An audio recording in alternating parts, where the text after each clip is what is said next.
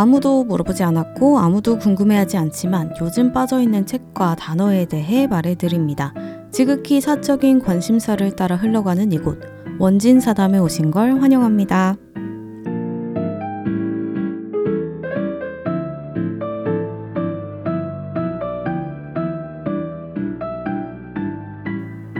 안녕하세요. 정원진입니다. 이번 한 주도 잘 지내고 계신가요? 지난 에피소드에서 제가 야구와 농구 팬이라고 얘기를 했는데요.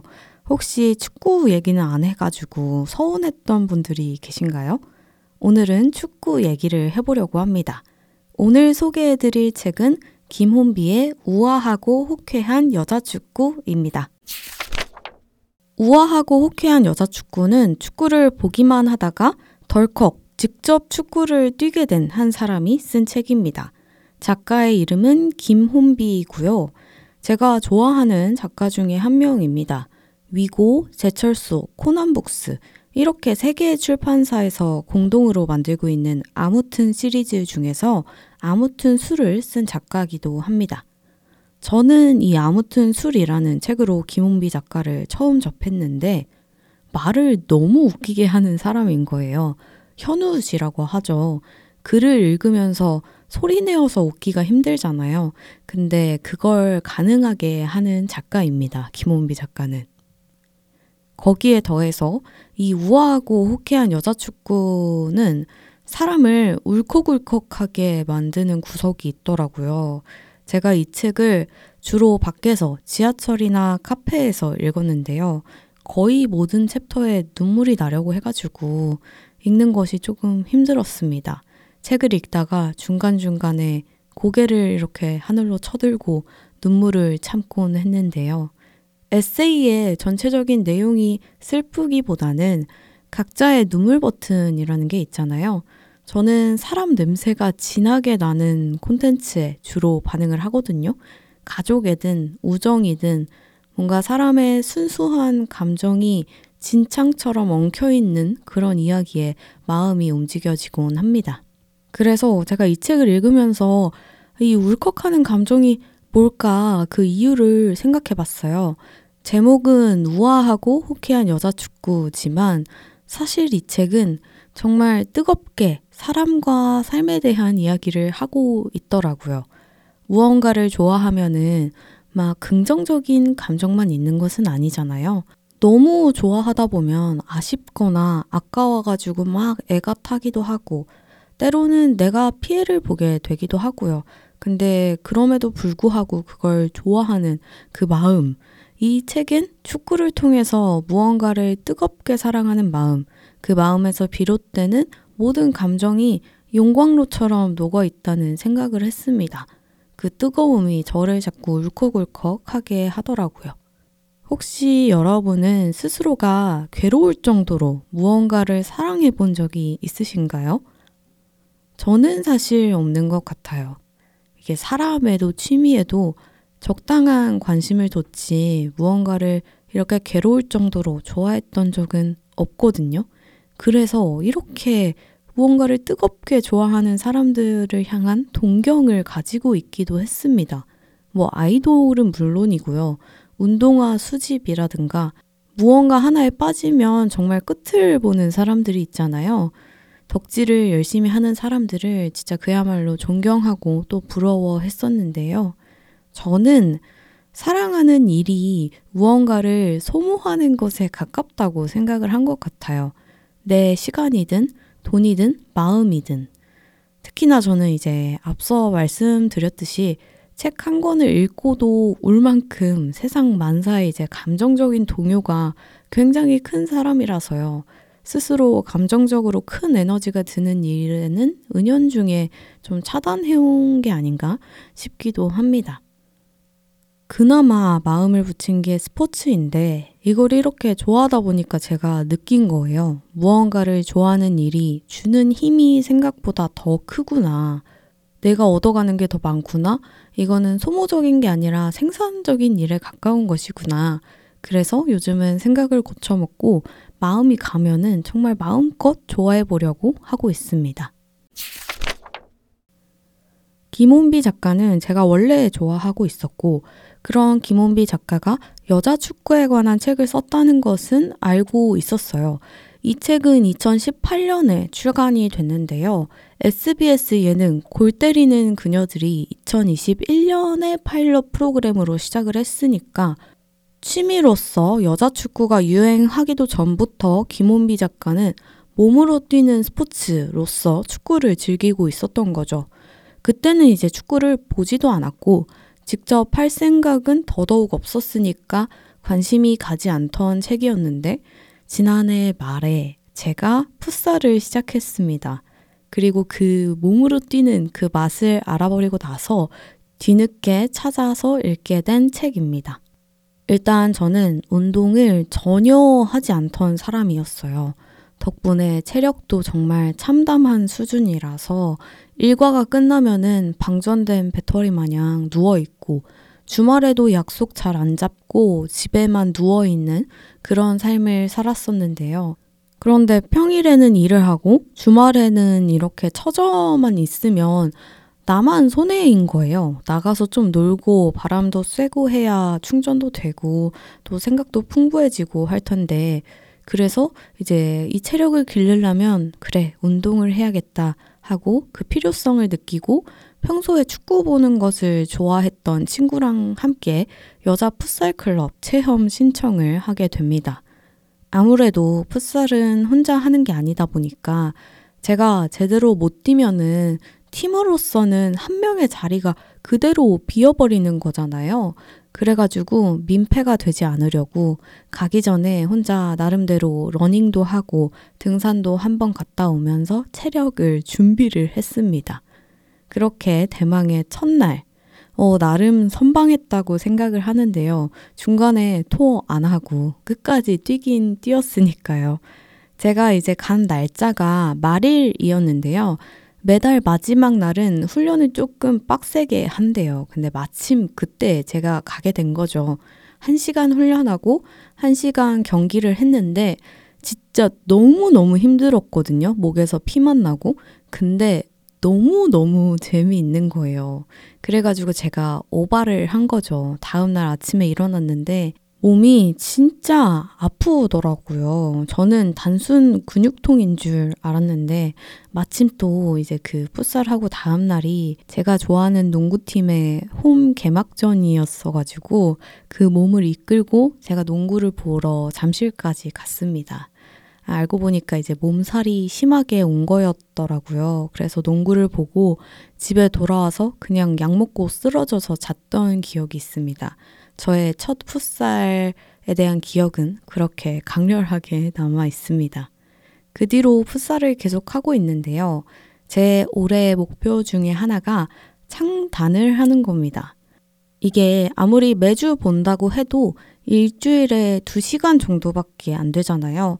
그러니까 약간 팀원들 간에 유대를 쌓기도 힘들고 팀이라는 느낌보다는 그냥 만나서 풋살하는 개인 플레이 같은 느낌이 강해가지고 경기 중에 막 눈빛도 교환하고 뭔가 합도 맞춰보면서 패스 주고받고 이런 거를 해보고 싶은데 그게 안 돼가지고 아예 팀을 만들어 보면 어떨까 이런 생각을 가지고 있습니다. 그래서 일단 주변에 친한 사람들부터 제가 포섭을 하고 있고요. 그런데 풋살을 하러 가서 좋았던 점이 나이대가 굉장히 다양하다는 것이었거든요. 20대부터 40, 50대로 보이는 분들도 계셨어요. 그런데 제가 이분들이랑 어디 가서 이렇게 몸을 부대끼면서 뛰어보겠어요. 그 경험이 저한테는 너무나 좋게 남아 있었습니다.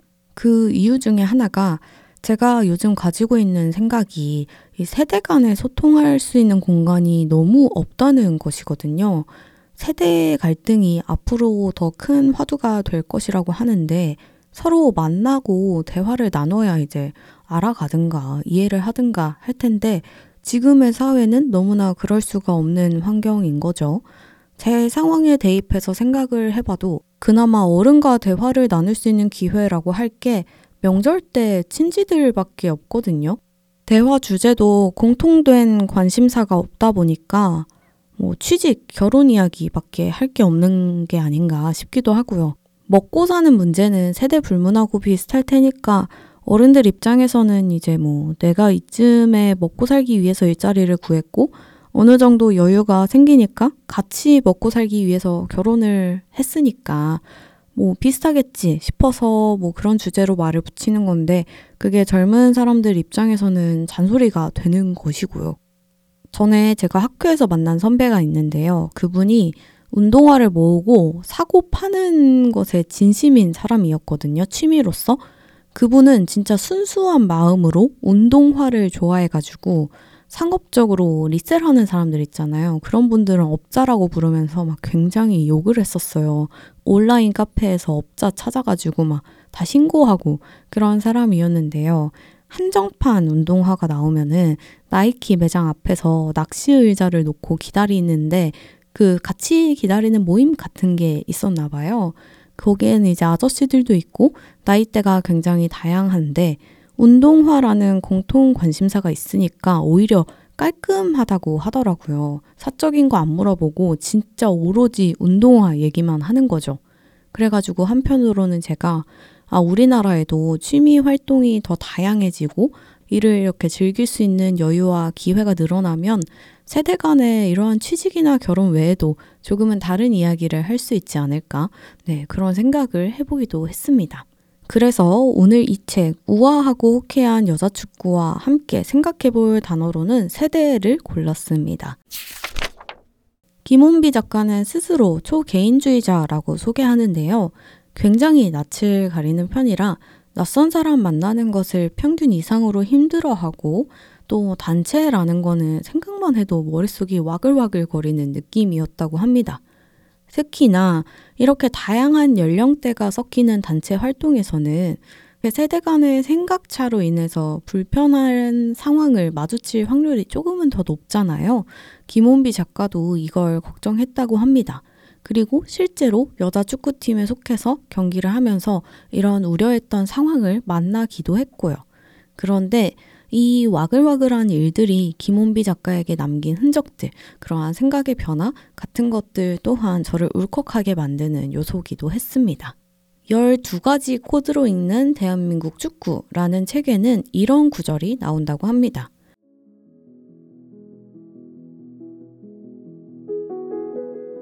선수들은 수백 명의 관계를 업고 뛰고 있다. 축구 경기를 만들어내는 것은 경기에 참여하기 전까지 무수히 있었던 수많은 관계들이 빚어낸 갈등이다. 그렇기 때문에 경기의 내용은 그 경기에 관여하는 수많은 관계들을 읽게 해주는 단서다.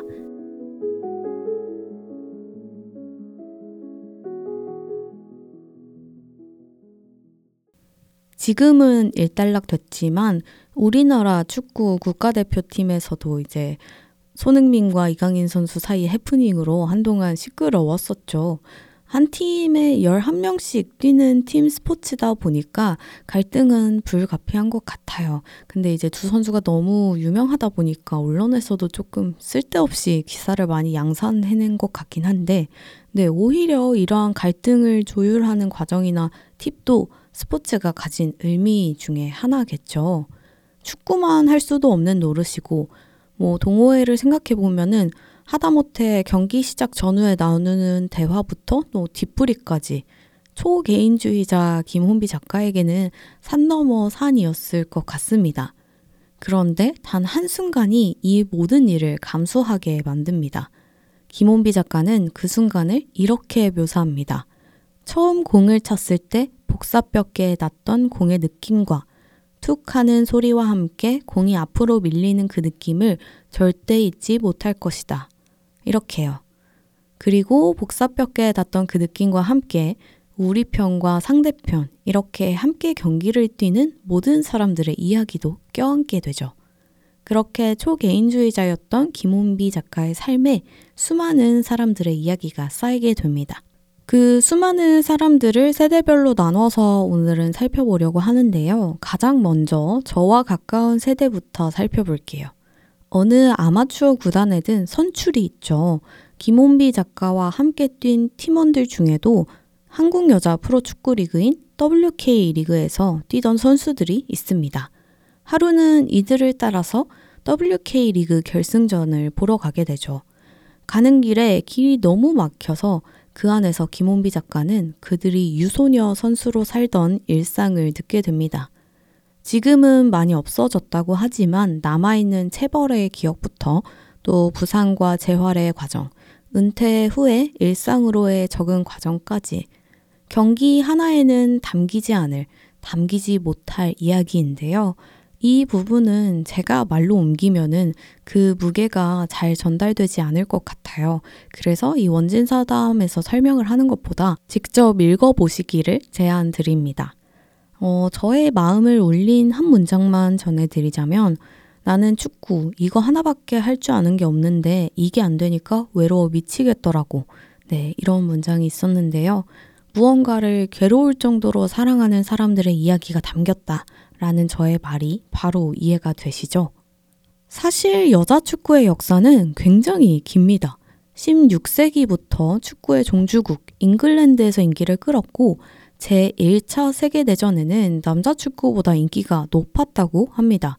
이때 남자들은 모두 징병이 됐고 여자들은 공장으로 나갔는데요.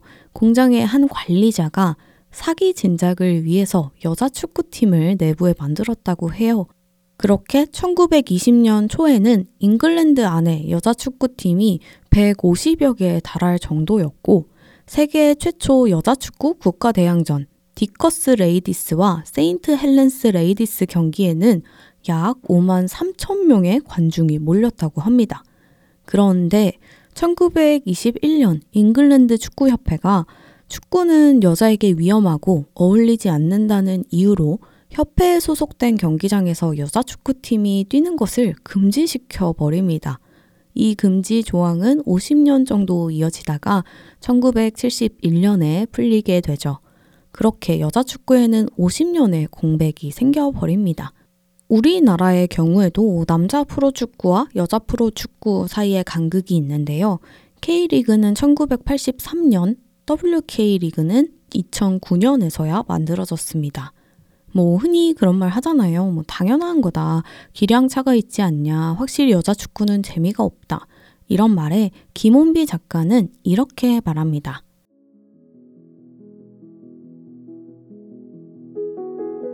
신체 조건상 남자 축구에 비해 힘과 속도가 떨어지는 것은 사실이다. 바로 그 지점에서 여자 축구만의 독특한 색깔이 나온다. 남자 축구는 뭔가 휙휙 재빠르게 지나가 버리는 느낌이라면, 물론 그게 또 재미지만, 여자 축구는 상대적으로 느리고 정적인 몸 동작과 전개가 선수들과 공이 만들어내는 축구의 전체적인 그림을 좀 더 명확하게 보여준다. 이렇게 정교한 플레이를 따라가다 보면은 흐트러져 있는 카드가 이렇게 줄 맞춰서 반듯하게 정리되는 것을 볼 때처럼 살짝 황홀하고 근사한 기분이 된다고 김원미 작가는 묘사합니다.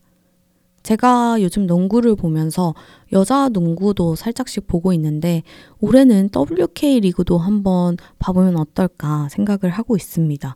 심지어 WK 리그는 티켓 값이 무료라고 합니다. 이게 흥행이 안 돼서 그런 거긴 한데요. 여러분도 한번 가서 자리를 올해 한번 채워보시면 어떨까. 네, 이렇게 제안을 드립니다. 저와 같은 시대를 살고 있는 세대의 이야기를 읽으면서 1920년대 잉글랜드 여자 축구 선수들도 한번 떠올려 봤어요. 어, 하루 아침에 경기장을 잃은 축구를 너무나도 사랑하던 이들은 이제 어떻게 됐을까? 할 줄 아는 게 축구밖에 없어서 외로워 미치겠다던 그 누군가의 한 문장이 자꾸 생각나더라고요. 또 그런가 하면 축구를 하면서 만나는 사람들 중에 김원비 작가가 전혀 상상하지 못한 사람들도 있었는데요. 바로 6, 70대 할아버지들입니다. 어떻게 보면은 여자 축구를 하는 여자들과 가장 대척점에 있는 세대가 아닐까 싶어서 저도 상상도 하지 못했는데요. 이 책이 다채로운 이유가 바로 이 지점에 있지 않나 생각을 합니다. 아마추어 축구단은 이제 자기들끼리 연습 경기를 하잖아요. 근데 체급상 여자 축구단은 이 6, 70대 할아버지들로 이뤄진 시니어 팀과 경기를 하는 일이 잦다고 합니다. 시니어 팀과의 첫 경기에서 김원비 작가는 6번 할아버지 전담수비라는 인물을 부여받게 되는데요. 이 시작부터 김원비 작가가 걱정했던 일이 일어납니다. 6번 할아버지의 첫 인사는 너가 신입이냐? 였습니다. 이렇게 나이 파악이 끝나면은 그냥 바로 반말부터 내리꽂히는 세계였던 것이죠. 김원비 작가가 입단 전부터 그렇게나 걱정하던 무례함이었기도 하고요. 어쨌거나 김원비 작가는 경기에서 열심히 이 6번 할아버지를 수비했고 결국에는 6번 할아버지가 화가 나가지고 한 시간에 네 번이나 고래고래 소리를 지르고 급기야는 김원비 작가에게 다리를 분질러 놓겠다면서 막 욕을 쏟아붓습니다. 자기가 한 시간 반 걸려서 이거 뛰겠다고 오는데 공을 한번 못 만져봤다. 그런데 이 일은 그쪽 세계에서는 대수롭지 않은 일이었나 봐요. 김원비 작가팀의 주장이 나타나서는 할아버지한테 아까부터 신입한테 왜 계속 시비를 거냐. 말년에 이렇게 치사하게 축구하다 갈 거냐. 라는 말로 상황을 정리해버리죠. 네, 이 얼마나 아름다운 장면입니까? 축구로 하나가 되어서 취직과 결혼 얘기 없이 나이와 상관없이 이런 날것의 소통을 할 수 있는 모습. 저는 세대 간의 대화는 이렇게 이루어져야 한다고 생각합니다. 이렇게 20대, 30대 여성과 70대 할아버지가 호쾌한 대화를 나눠놓고 또 경기 끝나고는 백숙집 가서 같이 연계백숙 먹으면서 생일 파티도 한다고 하더라고요. 그렇게 지지고 볶고 어쨌거나 함께 경기를 뛴 사이라는 정이 쌓여가던 어느 날 김원비 작가는 시니어 팀원 한 분의 부고를 접하게 됩니다. 그런데 이 17번 할아버지의 얼굴이 김원비 작가가 기억이 나질 않는 거예요. 버스에 앉아 그날 스쳐갔던 할아버지들 중 17번 할아버지가 누구인지 파악하려고 애를 썼다. 왜 할아버지들의 얼굴은 비슷비슷하게 보이는 걸까? 원래도 눈썰미가 없어서 사람의 얼굴을 잘 구분도 못하고 기억도 못하는 편이지만 세대차에 성별차까지 이중 코팅이 단단히 되어 있으면 그 속의 얼굴이 더더욱 보이지 않는다. 그렇게 김혼비 작가는 커뮤니티에 올라온 사진을 뒤지고 뒤져서 겨우 찾아내고는 17번 할아버지를 기억해내는데요. 바로 스로우인 파울로 시비가 붙어가지고 경기 중간에 가방을 들고 그냥 집으로 가버렸던 할아버지였죠. 그 이후에 열린 경기에서는 이제 김혼비 작가가 시니어 팀의 얼굴을 하나하나 더 자세히 살피게 되었다고 하죠. 나타났다 사라지는 시간과 앞과 뒤에 대해서도 생각을 하게 되었다고 말이죠. 저는 삼촌이나 이모랑 대화 나누는 걸 좋아하는 편인데요. 그 50대, 60대 분들 말투에 특징이 있는 거 아세요? 요즘 서울 사투리 얘기하는데 막 끝에 뭐, 뭐 먹거든 이렇게 그등 이런 식으로 말을 끝내세요. 뭐 밥 먹었거든. 아빠가 뭐 이렇게 했거든. 이렇게요. 삼촌, 이모, 아빠 제가 지켜본 바로는 다 그렇게 말을 하시더라고요. 이게 그 세대가 가지고 있는 특징 중에 하나인 것 같은데 이런 말투를 발견하는 것도 전 재밌고 또 어른들의 로직이라고 할까요? 어떤 과정을 거치든지 정치로 끝나는 게 너무 재밌어요. 삼촌이랑 이제 할머니 집에 갈 때 대화를 했었는데 조금 대화가 무르익으니까 삼촌이 물어보시는 거예요. 그래서 원진이는 진보니 보수니? 괜찮아 말해봐 삼촌한테 이렇게 말씀을 하시는 거예요. 또 뭐 관련해가지고 대화를 조금 나눴던 기억이 있습니다. 그리고 나서 이제 삼촌이나 이모 말고 중장년의 어른과 내가 대화를 나눈 일이 뭐가 있었을까 생각을 해봤어요. 얼마 전에 제가 운전면허를 땄거든요. 차를 타고 이제 몇 바퀴를 돌잖아요. 근데 진짜 훅 들어오시는 거죠. 뭐 나이 직업 같은 호구 조사는 물론이고 제가 방송 일을 한다고 하니까 뭐 어디 다니냐 이런 거 물어보고 그렇게 대화를 하게 됐는데 갑자기 이제 제가 보수 성향의 청년이 되어 있는 거예요. 대기실 가면 다른 분들한테 제 보수라고 제 앞에서 말 조심하라고 막 이렇게 장난도 치시고 물론 장난이었겠지만 뭐 그런 식으로 이제 조금 친근함을 유지해 주셨어요. 근데 제가 보기에는 그분이 진보였던 것 같습니다. 네. 그러다가 의외에 이제 동질감을 느꼈던 때가 있는데요. 연습하는데 다른 친구분한테 전화가 온 거예요. 소리가 얼마나 크게 해놓으셨는지 통화 내용이 저한테 다 들렸거든요. 자기 아들이 운전 연수를 받아야 하는데 너가 강사라고 했던 게 기억이 났다. 뭐 그러면서 이제 학원 소개해주고 정리가 됐는데요. 전화를 끊으시고는 제가 묻지도 않았는데 막 설명을 해주시는 거예요. 뭐 어차피 이렇게 소개해줘도 나한테 떨어지는 건 없다. 이전 직장은 소개비도 있고 인센티브도 있었는데 뭐 여긴 없다. 그래서 제가 대학교 종강하면 그래도 사람 많죠 하니까 수강생이 많아도 원장만 좋지 그러시더라고요. 그때 근데 제가 한창 이전 직장이랑 임금 문제로 조금 스트레스를 받을 때라서 갑자기 확 이입이 되는 거예요. 이제 면허 붙고 제가 음료수를 사갔거든요. 근데 원장실로 안 가고 강사님들 계시는 대기실로 가가지고 너무 감사하다고 덕분에 붙었다고 이렇게 인사를 드렸는데 사무실 갔다 왔냐고 해가지고 제가 안 갔다 그랬거든요. 그러니까 사무실에도 갖다 드리라고 막 몇 병 챙겨주시는 거예요. 저는 솔직히 원장님 진짜 드리기 싫었는데, 근데 뭐, 어쨌든 서로 다른 점도 발견하고 운전면허를 다니면서 그분들 얘기 듣는 게 재밌었던 내 기억이 있습니다. 음, 그 과정에서 가장 기억에 남는 건 한 분이 귀걸이를 끼고 계셨거든요. 근데 그 대학 밴드에서 드럼을 치셨다고 하더라고요. 그것도 이제 연수하다가 알게 된 건데 그냥 밖에서 봤으면은 불편한 아저씨였겠지만 뭐 한 사람으로 저도 그러한 세대차와 성별차의 필터를 빼고 바라볼 수 있는 기회였던 것 같아요. 네, 마지막으로는 저희 엄마 세대겠죠. 아마추어 여자 축구에는 중년 여성이 꽤나 많다고 합니다. 이게 여자 축구단을 살펴보면은 파고 파다 보면은 뭐 아는 사람의 아는 사람, 누가 데려온 사람, 그 사람이 또 누굴 데리고 오고 이런 식으로 팀원이 영입되는 과정이 비슷하다고 해요. 그래가지고 이제 나이대가 비슷할 수도 있고요. 아니면 뭐 그렇게 생각해 볼 수도 있겠죠. 육아나 가사 일 등으로 중년이 이제 되어서야 취미를 가질 시간이 낮기 때문이겠다. 이렇게 생각을 해볼 수도 있을 텐데요. 김원비 작가 다음에 신입으로 들어온 미숙 언니는 축구장 30분 거리 고깃집에서 일하는 40대 여성이었습니다. 어느 날 회식을 하러 온 여자 축구팀을 보고는 축구팀에 들어가기로 마음을 먹게 됩니다. 그리고 그 순간을 이렇게 묘사하는데요.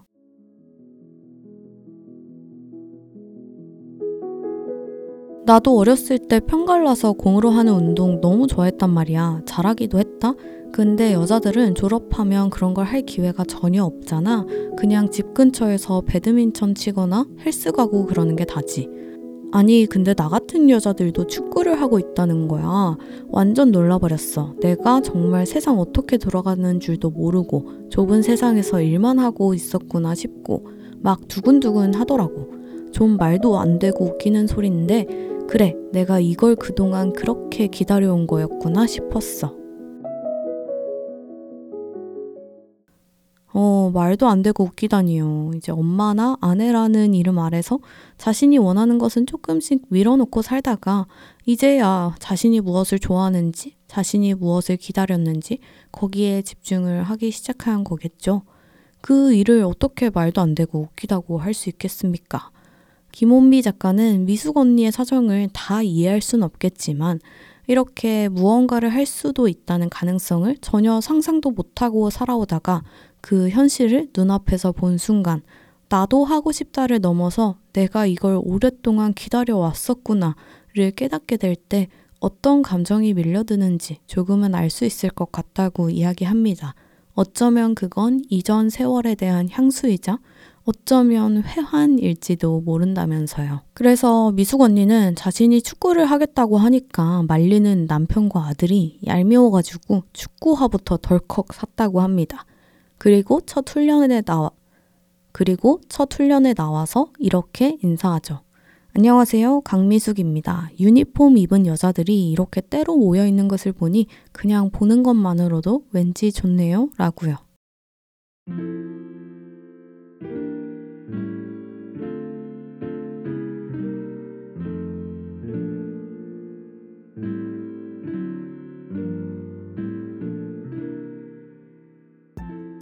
아무도 물어보지 않았고 아무도 궁금해하지 않지만 지극히 사적인 관심사를 따라 흘러가는 원진 사담. 네 번째 에피소드 김혼비의 우아하고 호쾌한 여자 축구와 세대에 대해서 나눠봤습니다. 축구 이야기를 하려고 했는데 결국 오늘도 사람 이야기를 잔뜩 해버린 것 같습니다. 어, 실제로 여자 축구에는 저처럼 플레이어로 뛰지만 축구 경기는 보지 않는 사람도 많다고 해요. 김원비 작가는 이제 그들에게 축구란 좋아하는 선수의 역전골, 내가 응원하는 팀의 우승이 아닌 자신의 첫 골, 본인이 경기 중 저지른 뼈아픈 실책 등으로 남아있을 거라고 설명합니다. 오직 자신과 직접 맞닿는 면을 통해서만 축구라는 것을 자신의 삶에 새기게 되는 것이죠. 이렇게 무언가를 마음껏 사랑하고 그 안에 나만의 서사가 각인되는 감각을 빈틈없이 누릴 수 있는 하루 되기를 바랍니다. 그럼 오늘은 여기서 인사드릴게요. 지금까지 정원진이었습니다. 감사합니다.